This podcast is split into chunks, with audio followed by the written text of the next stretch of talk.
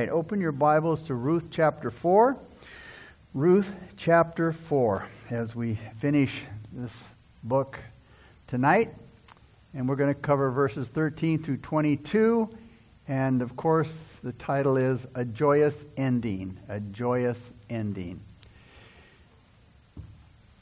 If you remember how we first started the story of Ruth, it started with sorrow and death and poverty and needs. But now as we end the story, it ends in joy and celebration. It started with dishonor for God, but it ends with honor for God. Again, it started with death and poverty, but it ends in prosperity and life. But here's the thing. It wasn't just a stroke of good luck for Ruth and Boaz and Naomi. And we have to point out that the story ends well by what they did. It ends well because of choices that they made along the difficult way. Because of the good choices and behavior of the three in this particular story. Ruth, Boaz, and Naomi. Finishing well depends on following certain standards in life. In Deuteronomy thirty sixteen, it says, "For I command you this day to love the Lord your God, and to keep his commands, decrees, and regulations by walking in his ways. If you do this, you will live and multiply, and the Lord your God will bless you." Notice again the qualifications. The happy ending in the life of Ruth and Boaz, as well as Naomi, shows the work of the gospel that brings a good ending to men's life. First, we can see this gospel work in redemption. It was the work of redemption that brought the wonderful ending to the life of Ruth and Boaz.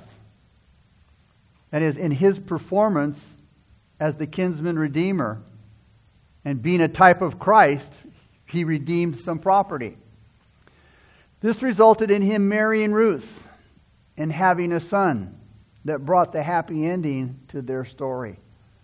And redemption can turn a poor and the poorest beginning into a celebration of life in the end. The reality is that without the redeeming work of Jesus Christ, there can't be a good ending. Because you see, without redemption, without salvation, no life can end well because their soul ends up in hell. And we also see in this story of Ruth and Boaz the gospel in a new birth. It was a newborn child that brought a good ending to this story as well. It's the same with salvation because it's a new birth that promises a good ending in life. The new birth, that is salvation, born again of the Spirit above. It is necessary for the soul in order for it to end up in heaven in eternity, for eternity, which is the only way to have a wonderful, uh, wonderful ending to any life. So the good ending to this story shows us the blessing of a godly marriage, which is part, being part of the good story. Boaz and Ruth were godly people. Their marriage was without blemish, as Paul talked about in Ephesians five twenty-eight, without blemish or stain. So it's no surprise that it resulted in many blessings that are mentioned in verses thirteen through twenty-two. And it would be wonderful if all marriages brought a lot of blessings, because it would really be good for society as well as the church. But too many marriages are a burden these days and a, and difficult to society instead. And a lot, you know, to, even in the church, Christian marriages are probably equal to or even more than the divorces of unsaved people. That, that shouldn't be so. But the marriage of Ruth and Boaz was done in the will of God. And it was done for the cause of Jesus Christ. That is, the child was born in the line of Christ. So without these factors in a marriage, it will lose the blessings of God. And it will become a curse instead of a blessing to all those around them. So the great joy of Boaz and Ruth was the birth of a baby boy, which is often the case. And that was definitely the case with Boaz and Ruth. So let's begin now with chapter four, verse thirteen. And it says, "So Boaz took Ruth, and she became his wife. And when he went in to her, the Lord gave her conception, and she bore a son." Remember earlier, Boaz made a commitment to Ruth in front of the ten witnesses and the elders there at the city gates. He gave a he, he, he gave commitment that he would marry Ruth to raise up children in the name of Ruth's dead husband. And here in chapter, or I'm sorry, here in verse thirteen, we learn about the fulfillment of that commitment that Boaz made to produce children for the name of the dead. So it says here that Boaz took Ruth and she became his wife. Boaz kept his word. He married Ruth. They had a child for the name of the dead. Boaz was faithful to his word, to his commitment. And it's always good to see faithfulness when it comes to marriage. It's really sad to see the number of divorces today. Children have more parents and step-parents, making it difficult for the children. And I've seen that so many times. You know, the children, their, their parents end up in divorce, and they have difficult times in school. They, they have difficult, difficult times, you know, in their behavior. And I, and I probably shared this story before, but I think of it all the time when I think of the difficulties that children have. Now, I had a parent come in one day and, and to my office, wanted to come in and bring her kids, and she, you know, she wanted me to counsel them. They weren't doing good in school. They were acting out. They weren't behaving well. And she tells me to tell them to get right, to straighten up, to do better in school. And I asked her if anything had changed. Yeah, well, me and my husband got a divorce about a month ago. I said, look, these kids are having a different... You know, when we get married and we have children, it's not about us anymore. It's about the children. Parenting isn't a right, it's a privilege. And they deserve their parents. Their world is rocked. It's shaken. Their security. You know, it, it, it's... They don't know what's going to happen. Is Daddy or Mommy ever going to come back? Will I ever see them again? And then we expect them to go to school, think well, do well, and, and everything's just as it was before. And it's not. So again, it's always good to see faithfulness when it comes to marriage and relationships. So Boaz, it says, took Ruth, and she became his wife. And when he went in to her, the Lord gave her conception. And this was pointed out to me in this time when I when I have studied Ruth. And I love this character studies because I get, I'm getting deeper into the people. And, you know, for Ruth and Boaz, there was no intimacy before marriage. It was reserved for marriage. And it should be today, in spite of our wokeness and our twenty-first century and, you know, all of the everything that you hear. Well, you know, God made us with these desires, and then He doesn't want us to go out and have them? I said, yeah, but in the context of marriage. You know, and, and this, you know, biblical principle about, you know, not having sex until you're married, it needs to be emphasized more these days, a lot more these days. And our public schools have given in to lust, requiring sex education for nearly every grade. They say, hey, kids are going to be kids, man. They're at that age, so, you know, they're going to be experimenting, so we might as well, you know, teach them all the ways that we can. The schools teach all about biology of sex, but nothing about the moral responsibilities of sex. They pass out condoms. Public sex education is a curse to society today. The joy of the birth of their son, Boaz and Ruth's son, was directly related to the fact that their morals were above reproach. And this is what I was talking about when I m- f- picked up on this, on this verse here. It says, the Lord gave her conception, and she bore a son. The thing that was pointed out here is that the Lord gave conception Psalm one twenty-seven three says, "Behold, children are a heritage from the, from the Lord. The fruit of the womb is a reward." It's not taken for granted. It shouldn't be taken for granted. It's a reward. The world sees this quite a bit differently. It doesn't consider having children a reward, nor see God as being involved in conceiving children. God gave her conception. You know, a lot of people think, hey, it's like riding a bicycle. Do your thing and you're going to have kids. It doesn't work that way. It didn't work that way for me and Kathy. It took us four years. And you think, oh, hey, it's going to happen like anything else. I know people who can't have kids. Hey, what does that say? It doesn't happen just because we know how to make it happen. God gave Ruth conception. Like I said, the world doesn't see it that way. They don't see that it's God who brings forth that child in the womb.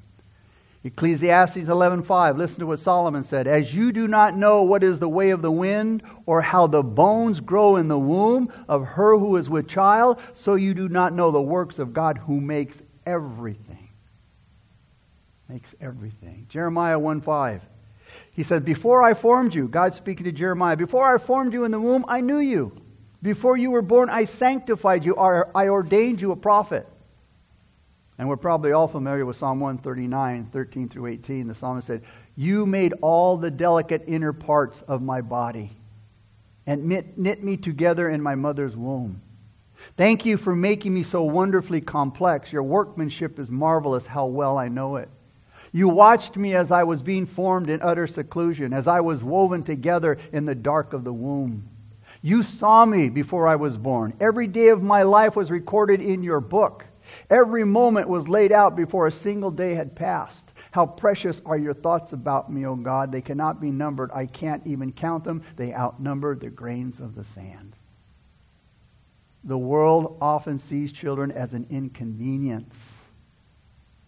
Wrong timing, interfering with life's goals. And the world's answer is abortion. Micah six seven says, "Shall I," this is, listen to this, "Shall I give my firstborn for my transgression, the fruit of my body for the sin of my soul?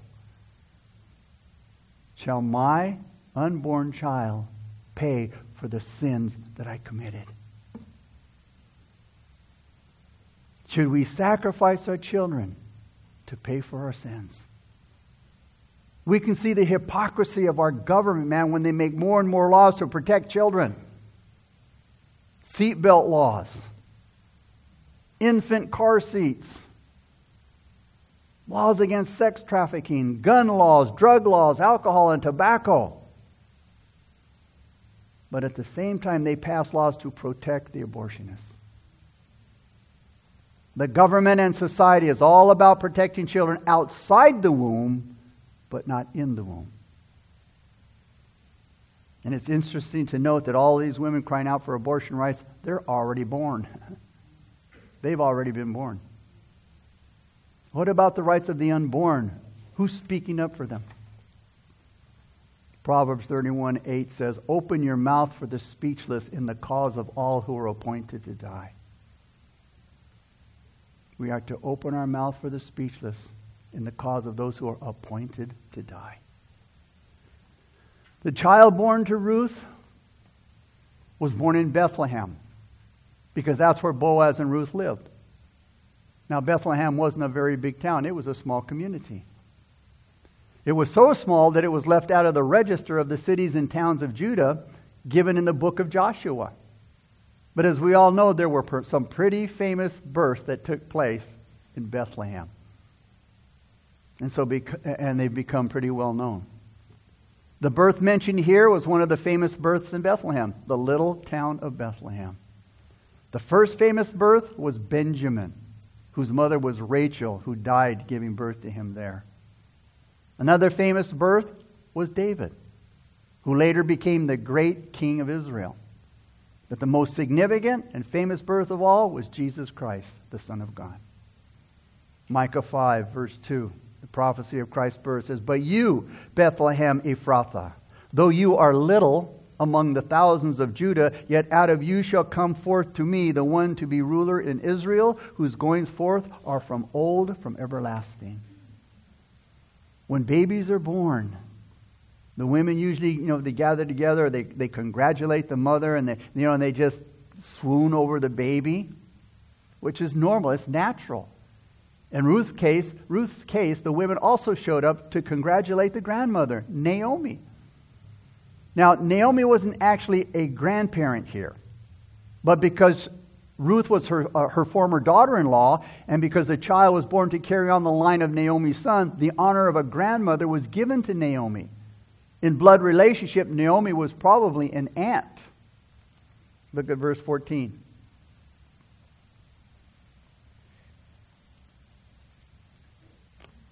Then the women said to Naomi, "Blessed be the Lord, who has not left you this day without a close relative, and may his name be famous in Israel." The women said to Naomi, "Blessed be the name of the Lord." The first thing said in the congratulations to, to, to, to, to Ruth was, "Blessed be the Lord." This showed how the women were right on in the very first thing, giving praise to God for the blessing. And praise for God should be the first thing out of our mouth, our mouth when blessings come. Usually people will pat themselves on the back and say, "Job well done," and give themselves praise and look at how wonderful they were because of maybe their education, their wisdom, their good judgment, their strength, whatever it might be. But it's a risky thing because it caused Satan's downfall, and it won't do the person any good who exalts themselves either. Praise is a sign of thankfulness. And it's the right thing to do, to show thanksgiving to God for the child born to Ruth and Boaz. Great blessings should give, should give great praise. And how important giving thanks is to the one who receives great blessings. And we see it shown here by the fact that this thankful praise was the first thing spoken by these women that came to congratulate Ruth. They said, "Blessed be the, the Lord who has not left you this day without a close relative." In verse fourteen, a kinsman. Praise is given because Naomi had a kinsman, a close relative, who could redeem her property and provide a son through the kinsman-redeemer marriage to continue her sin, her seed through her sons, through her sons who had died. The, this blessing shows the gospel blessing. Because the gospel provides a redeemer for everyone. And like Naomi, who wasn't left without a kinsman redeemer, so mankind hasn't been left without a kinsman redeemer. God provided the redeemer for all mankind. It says in Acts two twenty-one, "Whoever calls on the name of the Lord shall be saved." Our kinsman redeemer. So men don't have any excuse if they go to hell, because God provided everything they need to keep them from eternal judgment in hell. God hasn't left us without a redeemer. But most men don't want Jesus Christ as their redeemer. But if Ruth had rejected Boaz's offer of redemption, there wouldn't have been a child or the rejoicing that they're experiencing. In verse fourteen, the ladies prayed, "And may his name be famous in Israel." Boaz, the Redeemer, has been given a lot of recognition because of his redeeming work. He became fam- famous because he was willing to redeem Elimelech's property and marry Truth, uh, Ruth and produce a son with her. The closest relative refused to marry Ruth, and we we don't even know his name. We still don't know his name. We won't know his name. Recognition in God's sight won't come when we reject the Redeemer, Jesus Christ, which was what Ruth's near kinsman did. Thus, no recognition. He rejected, you know, b- taking the obligation of being the next of kin and the, the kinsman Redeemer. And because he rejected that potential blessing, he's not recognized. He refused to marry Ruth. He refused to raise up children from her, which would have led to Jesus Christ. Eternal recognition is found in coming to Jesus Christ and receiving him as your Savior. As John said in John one twelve, but as many as received him, that is Jesus, to them he, Jesus, gave the right to become children of God, to those who believe in his name. So those who believe, those who, who receive Christ, Jesus gives them the, the, the right to become a child of God for those who believe in his name. Verse fifteen. And may he be to you a, a, a restorer of life and a nourisher of your old age. For your daughter-in-law, who loves you, who is better to you than seven sons, has borne him. The word he now speaks of the newborn son of Ruth. Verse fifteen predicts the future of Naomi in regards to her relationship to the new son, and it applies both to the son of Ruth and to the son of God. The women predicted that Ruth's son would be to Naomi, notice, a restorer of life, notice, and a nourisher of your old age. As grandparents, we can understand this. Because when we get grandkids, man, they they they, they can revive us, they can you know, nourish us, and they, they, they bring us back to life again. That means that grandchildren refresh grandparents. Grandchildren can restore the grandparents' life and nourish them to keep the grandparents going. Chil- grandchildren are inspiring. Grandchildren do wonderful things for grandparents. They add so much blessings to the lives of grandparents. And that's how it was with, with Ruth's son. And I remember a time when one person asked me, hey man, when are you, Kathy, going to have grandchildren? It's not up to me. Talk to my kids. I said, I, I love to, but you know, I, I, but I used to think, because they told me, man, there's nothing like grandchildren. I used to think, what's better than your own kids? Because I didn't have, I didn't know. But I tell you what, when I had mine, hey, I understood what that person was telling me. There's nothing like it. They're inspiring, and they're tiring too, but uh, nonetheless... There's nothing like having grandchildren, man. It's such a blessing. And this is this is what Naomi was experiencing. That's what it means here, that it that when the women said, may he be a nourisher of your old age. May they nourish you, revive you, restore you, rejuvenate you. And that's how it was with Ruth's son. Naomi was overjoyed in Ruth's son from the very beginning. Naomi had come home from Moab, remember, in gloom. She had come from Moab to Bethlehem in gloom. But that new son of Ruth, man, it would replace her gloomy spirit and turn it into gladness. Jesus Christ, when he becomes our Savior, he definitely restores one's life and he nourishes one's life in old age. Caleb, man, at eighty-five said, hey, give me that mountain. He wasn't ready to retire. He wasn't ready to quit. He said, Lord, give me more. I'm still alive. I'm still capable, but it's because of God. Paul said in Ephesians two five, even when we were dead in trespasses, Christ made us alive. And that makes him the great restorer of our life.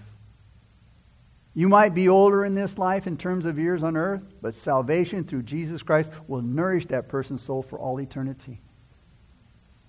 Again, it says here, for your daughters-in-law who loves you, I'm sorry, for your daughter-in-law who loves you, who is better to you than seven sons, has borne him. Now, for he is the son of your daughter-in-law who loves you and has ten and, and has better uh, has been better to you than ten uh, than seven sons.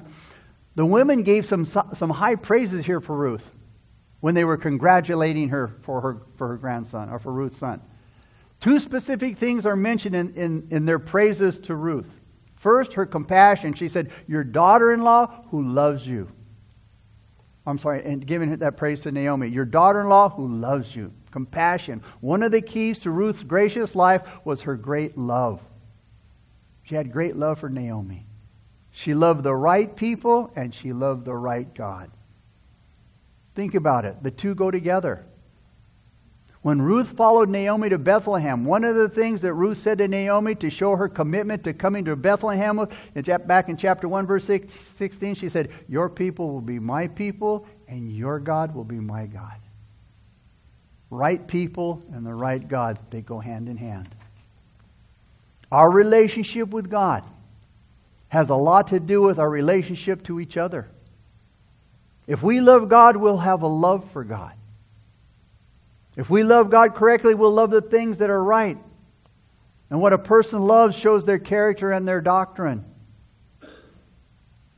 In Amos five fifteen, it says, hate evil and love what is good. Hate evil and love what is good. Remember Matthew chapter twenty-five when Jesus was saying, you know, uh, you know that that that, that you, you fed me when, when I was hungry, you gave me food to uh, to, uh, to eat when I was hungry, and you, you gave me something to drink when I was thirsty. And he said, when you did it to the least of these, you did it to me. And then he did the opposite. Those you didn't feed and those you didn't give drink, those you didn't visit in prison. He says, when you didn't do that, you didn't do that to me.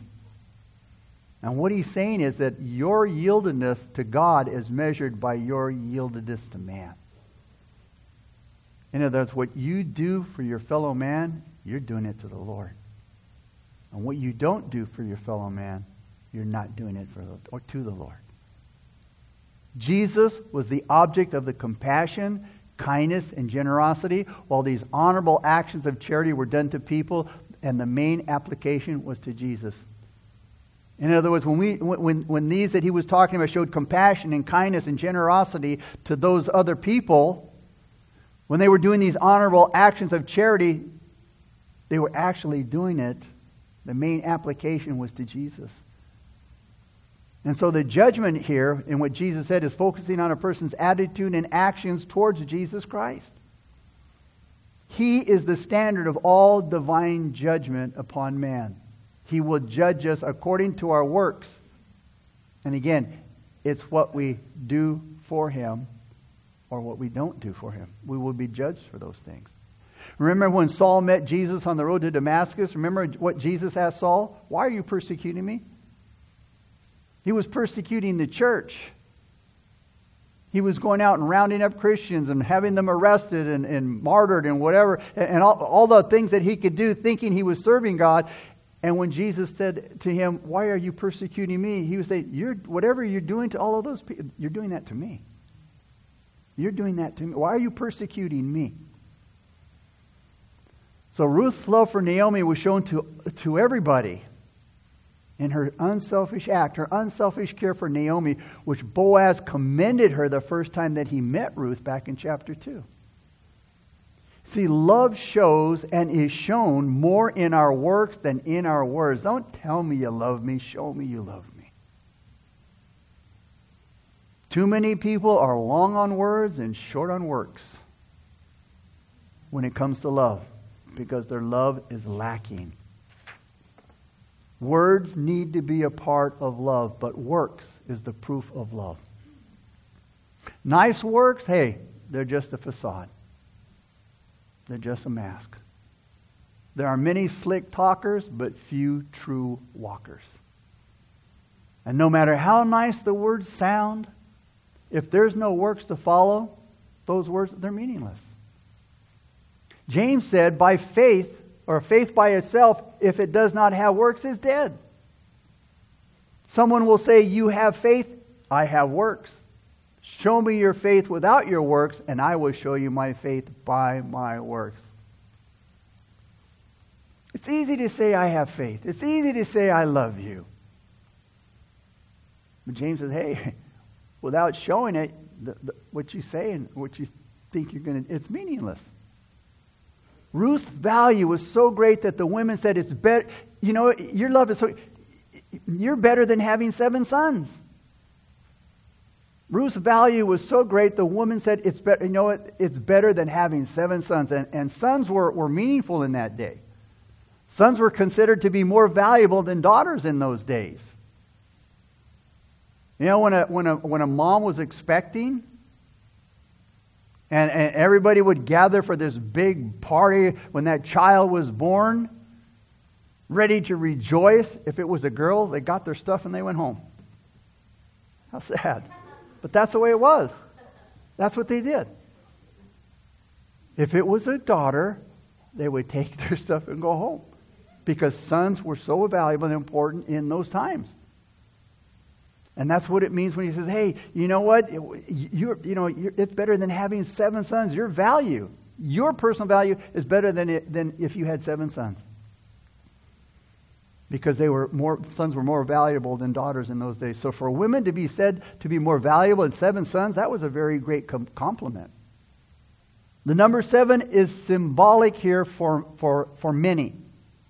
The number ten is also used in the same way because Elkanah said to his wife Hannah, am I not better to you than, than ten sons? Now the numbers obviously are different, but they still teach the same lesson. It's a comparative statement that says something is a lot more valuable than something else. The goodness of Ruth's character, plus the fact that she had given birth to a son in the line of Christ, really justifies the compliment that she's been given, that she's worth a lot. More than seven sons. And this message is helpful for all of us because it says it's not quantity, but quality that's important to the Lord.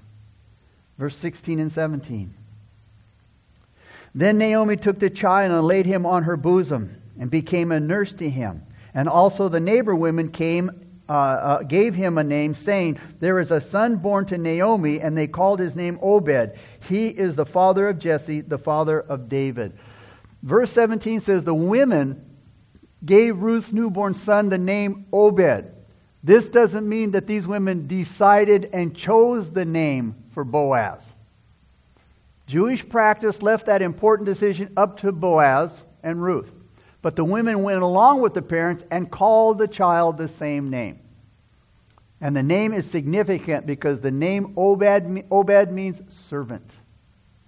Obed means servant of God. Now, in general, think about it. That's the name that's given every person who's born again.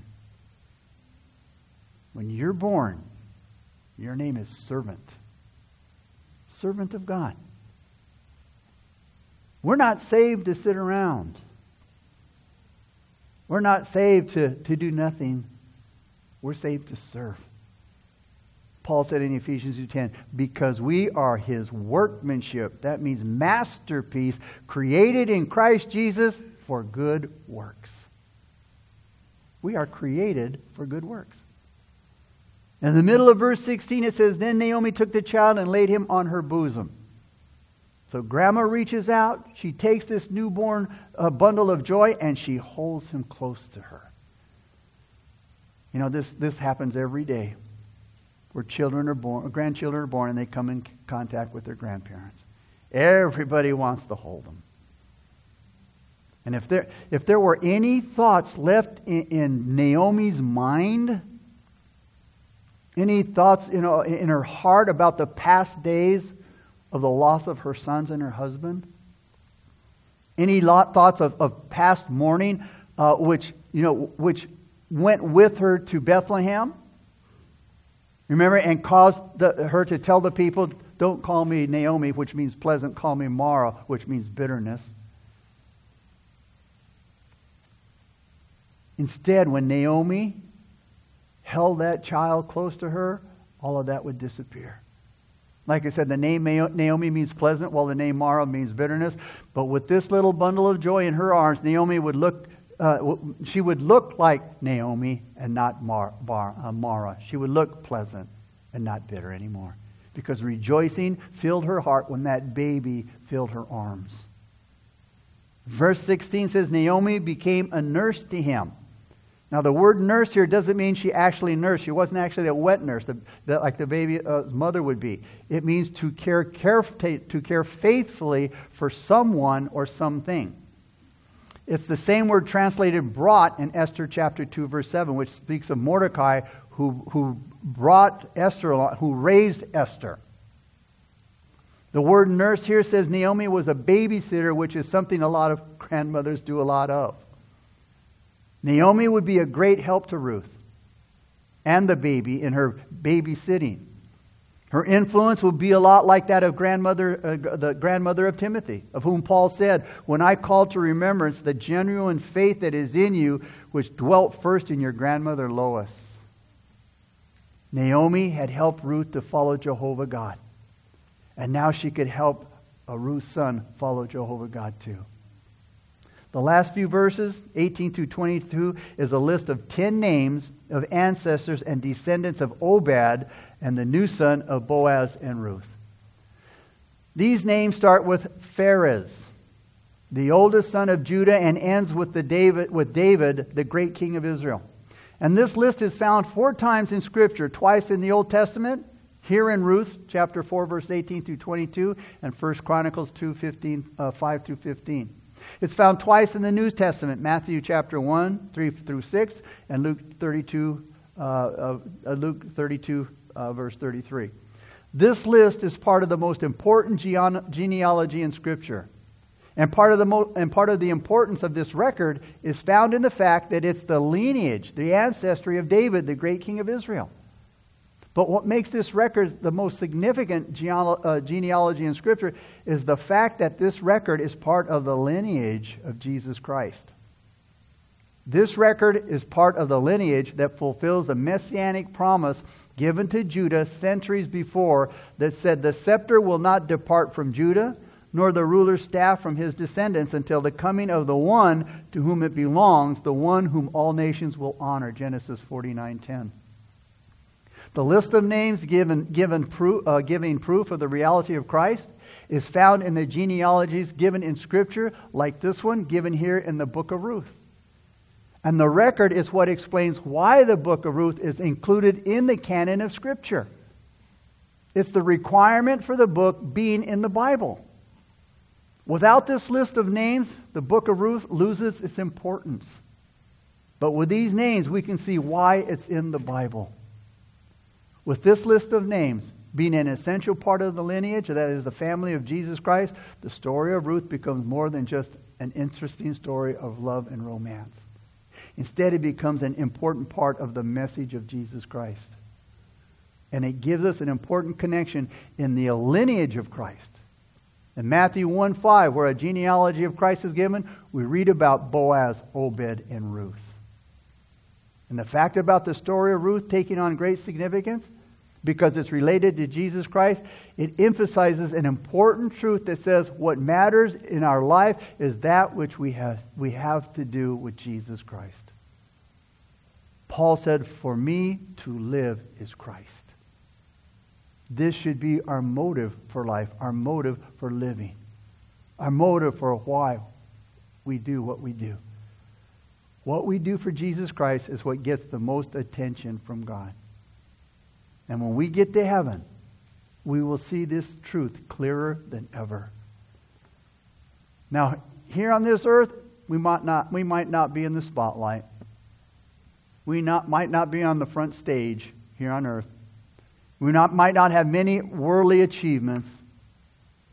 But you see, if those things don't have anything to do with the cause and the honor for Jesus Christ, they're not going to be important in heaven.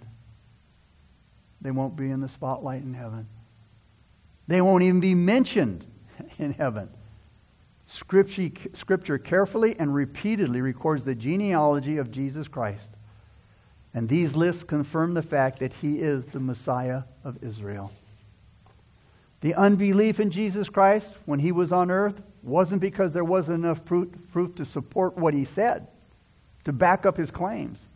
There was more than enough proof in what he did and also in the genealogies of Christ. All the skeptics have to do to verify the claims of Christ was to check these genealogies. And they would have verified that Jesus Christ was the one in line for David's throne, so they would have received Jesus as their king. And with this excellent confirmation that we have available for Christ in his time on earth, it shows how determined the unbelief of the Jews, Jews were when Christ was on the earth. The unbelievers weren't going to believe, they weren't going to believe no matter what evidence they had, no matter what the facts were. Unbelief in Jesus Christ is still that way today. It always ignores the facts. So in closing, Obed would bring blessing to Israel. Obed was the, was the grandfather of King David, one of Israel's, again, greatest rulers. When the name David is mentioned, we usually think of either Goliath or Bathsheba. And David did commit real sin, great sin. But you know what? He was also a great man of faith who loved God. And God, whom God used to build the kingdom of Israel.